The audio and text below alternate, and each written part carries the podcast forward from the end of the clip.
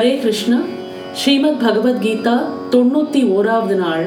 பகவத்கீதையின் ஆறாவது அத்தியாயம் தியான யோகம் சிந்தித்துக் கொண்டு வருகிறோம். நேற்றைக்கு என்ன பார்த்தோம் என்றால் ஒருவனுக்கு நெருப்பிலே குளித்தால் சுடக்கூடாது தண்ணீரில் குளித்தால் குளிரக்கூடாது. இரண்டிலும் ஒரே உணர்ச்சி தோன்றுவதே சமநிலை. இந்த சமநிலையில் தன்னை தானே கட்டுப்படுத்தி அமைதியாக இருப்பவன் ஜீவாத்மா வடிவத்தில் பரமாத்மாவாக இருப்பான்.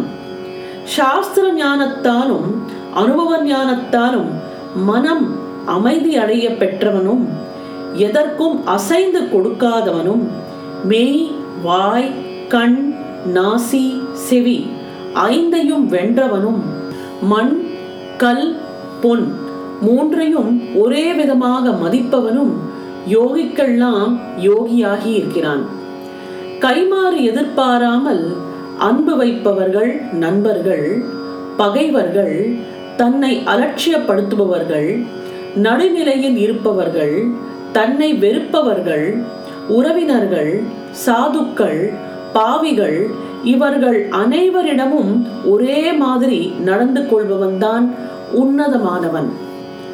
இனி மேலும் பத்தாவது ஸ்லோகத்தில் இத்தகைய சமதிருஷ்டி வருவதற்கு எத்தகைய யோக சாதனம் செய்ய வேண்டும் என்று பார்ப்போம்.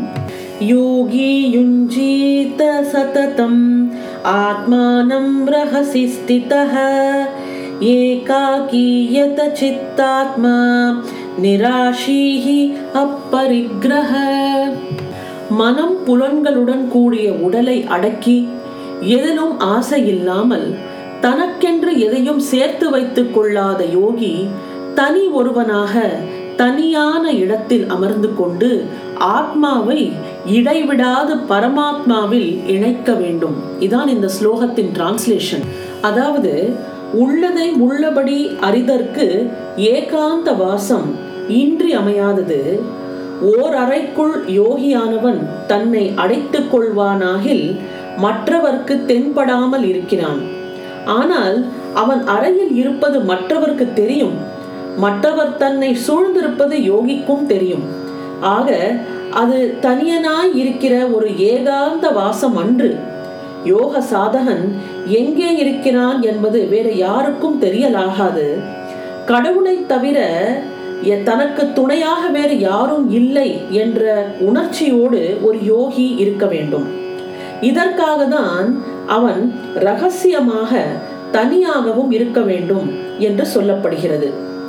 அதாவது ஒரு சாலிட்யூட் ஒரு கூட்டத்தில் இருக்கும்போது கூட தனக்கு இந்த கூட்டத்தில் யாரும் உற்றவர்கள் இல்லை. தன்னோட உண்மையான உற்றவன் என்பவன் சர்வேஸ்வரன் மட்டுமே என்கிற ஒரு சிந்தனை. ஆக ஒரு க்ரௌட்ல இருக்கான் ஆனால் ஏகாந்தமா இருக்கிற மாதிரி ஒரு பாவனையில் இருக்கிறான். அவனுக்கு அவனுக்கும் மற்றவர்க்கும் நடுவில் ஒரு திரை இருக்கிறது. அந்த திரை வந்து ஒரு ஒரு it's giving a kind of a detachment இந்த மாதிரி ஒரு மனப்பான்மையில் தான் ஒரு யோகி இருப்பான். இதற்கு அர்த்தம் தன்னை எல்லாரிடத்திலிருந்தும் தனிமைப்படுத்தி கொண்டு யாரோடையும் பழகாமல் இருக்க வேண்டும்ங்கிற அர்த்தம் இல்லை. அதாவது உண்ணாவிரதம் இருக்கும் பொழுதுதான் உணவை பற்றிய எண்ணம் அதிகம் வரும். அங்கனம் ஏகாந்த வாசத்தில் தான் அடங்காத மனம் அதிகம் கூத்தாடும். அப்படி மனதை அலைந்து திரிய விடக்கூடாது எதன் கண் அதற்கு ஆசையோ அதனிடத்தில் இந்த மனது என்பது ஓடும். ஆக தன்னை ஏகாந்தப்படுத்தி வைத்துக் கொள்வது என்பது ஒரு சிறிய பயிற்சியே ஆகும். ஒரு சமூகத்தில் வாழ்கிறோம் ஒரு கூட்டத்தில் பழகுகிறோம் ஆனாலும் நம்மளோட வழிபாடு தெய்வத்தை தவிர வேற எந்த பொருளிடமும் நமது மனது என்பது செல்லக்கூடாது என்கிற ஒரு வைராகியம் ஒரு யோகியின் மனதில் இருக்கும். மோட்டார் வண்டியை ஒருவன் ஓட்டத் தெரிந்து கொண்டால் மட்டும் போதாது. அதன் வேகத்தை அதிகப்படுத்தவும் தெரியணும். தேவைப்படும் போது அதன் வேகத்தை குறைக்கவும் தெரிய வேண்டும். வண்டியை நிறுத்தவும் தெரிய வேண்டும். வண்டியை நிறுத்த தெரியாதவனை நம்பி அந்த வண்டியில் பயணம் செய்வது என்பது ஆபத்தாகும். மோட்டார் வண்டியை நிறுத்த தெரியாத வண்டிக்காரன் போன்று பல பேர் உடல் வாழ்வு என்னும் வண்டியை நிறுத்தத் தெரியாதவர்களாக போய்கொண்டே இருக்கிறார்கள். இந்த உடல் வாழ்க்கைக்கு இவன் தலைவனாக இருக்க வேண்டியவன். ஆனால் அவன் அடிமையாக வாழ்கிறான். தலைவனாவதற்கு ஒரு உபாயம் உண்டு. தேவைப்படும் போது அவன் பணியில் இறங்கி வேலை செய்ய வேண்டும். தேவையில்லாத போது அவன் எந்த வேலையிலும் ஈடுபடாமல் எந்த வேலையையும் செய்யாமலும் இருக்க தெரிந்திருக்க வேண்டும். அதாவது ஒரு வேலையையும் செய்யாமல் அமைதியுற்று இருக்கும்படி அதை அடக்கி வைக்கவும் தெரிந்திருப்பவனே யோகியாவான் அவனின் ஆணைப்படி இந்த உடல் வாழ்க்கை என்பது வேலை பணிகளிலும் ஈடுபட வேண்டும். அவனின் ஆணைப்படி அது அமைதியும் அடைய வேண்டும். இந்த அமைதி அடைவதற்கு என்ன உபாயம்? இந்த அமைதி அடைவதற்கு உபாயம் என்பதுதான் தியானம். தேக சம்ரட்சணைக்காக வேண்டி யோகி வைத்திருக்கும் உடை உணவுப் பொருள் முதலியன பரிகிரகம் அல்லது உடைமை பொருள் எனப்படும். அவைகளை அதிகப்படுத்துகின்ற அளவு யோகம் என்பது தடைப்படும். அந்த பொருட்களை காப்பாற்றுவதை பற்றிய எண்ணம் தியான வேளையில் வரும். அவைகளுக்காக உழைப்பதும் பின்பு அதிகரிக்கும். தேவைகளை குறைத்தால் உடல் அடக்கம் உண்டாகும். ஆகவே பொருட்களை மிகவும் குறைத்து கொள்ள வேண்டும். இங்கனம் தன்னுடைய பொருட்களையும் உடைமைகளை குறைத்து கொண்டே வரும்போது யோகி என்பவன் அப்பரிகிரகத்தில் நிலை பெற்றவனாகிறான் இங்கனம் அகப்பற்று புறப்பற்று நீங்கிய மனதே குவிய வல்லதாகிறது. அதாவது அப்பதான் மனசுக்கு ஒரு ஃபோக்கஸ் கிடைக்கும். தன்னோட உடைமைகளை குறைச்சுட்டே வரும்போது we don't have to worry about unnecessary things அதனால எதுல நம்ம ஃபோக்கஸ் பண்ணணுமோ அதுல நம்மளால ஃபோக்கஸ் பண்ண முடியும். We have to remove all the clutter and cobwebs இருவித யோகிகள் இருக்கிறார்கள்.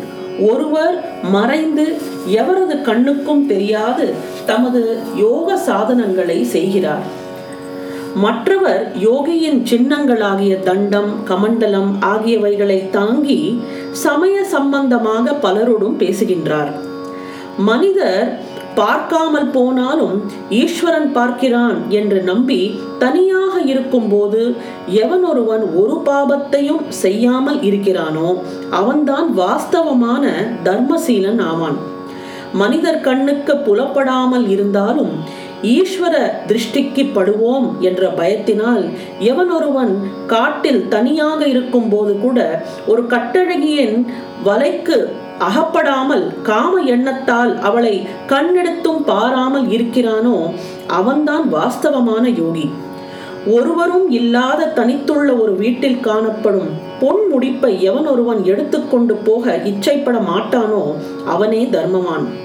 ஊரார் வசை மொழிக்கு பயந்து வெளிவேஷத்துக்காக எவன் ஒருவன் தர்மத்தை அனுஷ்டிக்கிறானோ அவனே தர்மவான் என்று சொல்லக்கூடாது.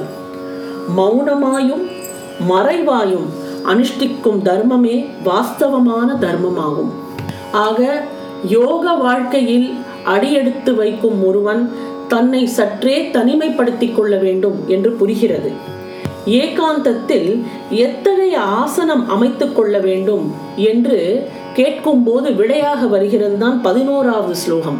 அதாவது இந்த ஸ்லோகத்தில் ஏகாந்தமாய் உட்கார்ந்து தியானம் பண்ணும்போது அந்த ஆசனம் என்பது எப்படி இருக்க வேண்டும் என்று பகவான் கூறுகிறார். சுச்சௌ தேசே பிரதிஸ்தாபிய ஸ்திரம் ஆசனம் ஆத்மனஹ न अति उत्श्रितं न अति नीचं शैल अजिनकुश உத்தரம் தூய்மையான இடத்தில் தரை மீது தர்பை மாந்தோல் துணி இவற்றை ஒன்றின் மேல் ஒன்றாக விரித்து மிக உயரமாக இல்லாமலும் மிக தாழ்வாகவும் இல்லாமலும் தன்னுடைய இருக்கை அசைவற்றதாக அமைத்துக் கொள்ள வேண்டும் ஒரு தூய்மையான இடமும் மனதுக்கு இனிமையான இடத்திலே தான் யோகி வாசம் செய்ய வேண்டும். தூய வாசஸ்தானம் மனதை தூய்மைப்படுத்துகிறது. இந்த வாசஸ்தானம் என்பது இயற்கை அழகோடு இருந்தது என்றால் அது மனதை மேலும் பண்படுத்தும். அதனால தான் ஒரு நேச்சுரல் என்விரான்மெண்ட்ல நம் தியானம் செய்ய வேண்டும். ஏனென்றால் சூழ்நிலைக்கும் மனதுக்கும் நெருங்கிய தொடர்பு உண்டு. கந்தை துணி கட்டியிருப்பவனுக்கு உள்ளத்தில் கீழ்மை உணர்ச்சி உதயமாகிறது. அசூசியான இடத்தில் வசிப்பவனுக்கும் மனது என்பது மாசுபடுகிறது. மேலான எண்ணங்களை ஊட்டவல்ல சூழ்நிலையே யோகிக்கு உகந்த இருப்பிடமாகும். மரத்தில் கட்டித் தொங்கும் ஊஞ்சல் என்பது உறுதியாக இருக்காது. அது அசையும் தன்மை உடையது. அதே மாதிரி ஒரு புல்கோட குவியல் அடக்கி வைக்கப்பட்ட மரக்கட்டை குவிக்கப்பட்ட கூழாங்கல் இது மேலெல்லாம் இது வந்து ஏறி உட்கார்ந்தோன்னா இது ஒரு ஸ்திரமான ஆசனமாக இருக்கிறது. இந்த உட்கார்ற சீட் என்பது ஸ்டேபிளாக இருக்க வேண்டும். இயற்கையாக அமைந்த பாறை இல்ல கட்டுவிக்கப்பட்ட மேடை இவைகளே ஸ்திரமான ஆசனங்கள் ஆகும். பூமி மட்டத்துக்கு மேல் ஆசனம் அதிக உயரமாக போனால் உட்காருதற்கு அச்சத்தை உண்டு பண்ணும். மயங்கி அல்லது தூங்கி விழுந்தால் காயமாகும். ஆக பூமி மட்டத்துக்கு இரண்டு அடிக்கு மேல் போகலாகாது. பூமி மட்டத்திலே இருந்தால் புழு பூச்சிகள் வரும். அதனால் இடைஞ்சல் ஏற்படும். பூமி மட்டத்துக்கு கீழே போனால் ஆரோக்கியத்துக்கு கேடு வரும். ஆகையால் ஆசனம் என்பது மிக தனித்திருக்கலும் ஆகாது. மேடைகள் மீது தர்பாசனம் அதன் மேல் மாந்தோல் அல்லது புலித்தோல் அதன் மேல் துணி விரிக்கப்பட்டிருத்தல் வேண்டும். இது அதிக மிருதுவாகவும் இருக்காது அதிக கடினமாகவும் இருக்காது. இந்த பந்தனைகளுக்கு உட்பட்ட ஆசனம் சாதனித்தற்கு தகுதியாகவும் ஆகும். மிக மிருதுவான ஆசனம் நிமிர்ந்து உட்கார்தற்கு உதவாது. அதே மாதிரி சுக ஜீவனத்தை பற்றிய எண்ணத்தையும் அது ஊட்டுவிக்கும். கடினமான ஆசனமோ உடலை உறுத்தி வலியை உண்டு பண்ணும். ஆக அது உதவாது. இரண்டிற்கும் இடநிலையில் ஆசனம் இருப்பது என்பது முறை. ஆக இந்த ஸ்லோகத்துல இந்த உட்கார்ற ஆசனத்துக்கே எப்படி இருக்க வேண்டும்? ரொம்ப ஒசரமாகவும் இருக்கக்கூடாது பூமி லெவல்லையும் இருக்கக்கூடாது பூமிக்கு கீழேயும் இருக்கக்கூடாதுன்னு இவ்வளோ விதங்கள் இவ்வளோ ரூல்ஸ் சொல்லப்பட்டிருக்கிறது. அது ஏன் என்றால் அந்த தியானத்துக்கு உட்காரும் போது இருக்கிற அந்த சீட்டு ஒழுங்கா இருந்தால் தான் நம்மளால தொடர்ச்சியாக தியானம் பண்ண முடியும். அதுக்காக பகவான் வந்து இதை ரொம்ப விளக்கமாக இங்கே சொல்லியிருக்கிறார். சரி இப்போ இந்த மாதிரி ஒரு ஆசனத்தை அமைத்து கொண்டு யோகி என்ன செய்ய வேண்டும் என்ற கேள்வி நம்ம மனசுல வரும் இல்லையா? அதுக்கு விடையாக வர்றது தான் பன்னெண்டாவது ஸ்லோகத்திலேருந்து பதினைந்தாவது ஸ்லோகம் வரை. இந்த தியான ரெஜிமன் இதுக்குள்ளே நாம் செல்வதற்கு முன் நாம் இதை ஏன் பகவான் சொல்கிறார் என்பதை புரிந்து கொள்ள வேண்டும். அதாவது முதல் பாயிண்ட் என்ன சொல்றார்? Stationing one self in solitude தனியாக உட்கார்ந்து கொள்ள வேண்டும். Being alone with no mental and physical preoccupation எந்த விதமான ஒரு சிந்தனையும் இல்லாமல் இருப்பது. With mind and self fully controlled நாலாவது point something which is free from hope and desire with no mental clingings or expectations அஞ்சாவது ஏதாவது a mind which is devoid of all eagerness to possess எந்த விதமான anxiety for the ஃபியூச்சரும் இருக்கக்கூடாது regret for the பாஸ்டும் இருக்கக்கூடாது. அதே மாதிரி a mind which is not harbouring any feeling of possession இந்த மாதிரி ஒரு ஸ்டேட்டில் நம்மளால நம்ம மைண்டை வச்சுண்டு ஒரு பத்து நிமிஷம் தியானம் பண்ண முடியறதா அப்படின்னு பார்க்கலாமா? இதை நீங்கள் செய்து பாருங்கள். உங்களை நாளை சந்திக்கின்றேன். பகவத்கீதையின் தொண்ணூத்தி இரண்டாவது நாள். நன்றி வணக்கம்.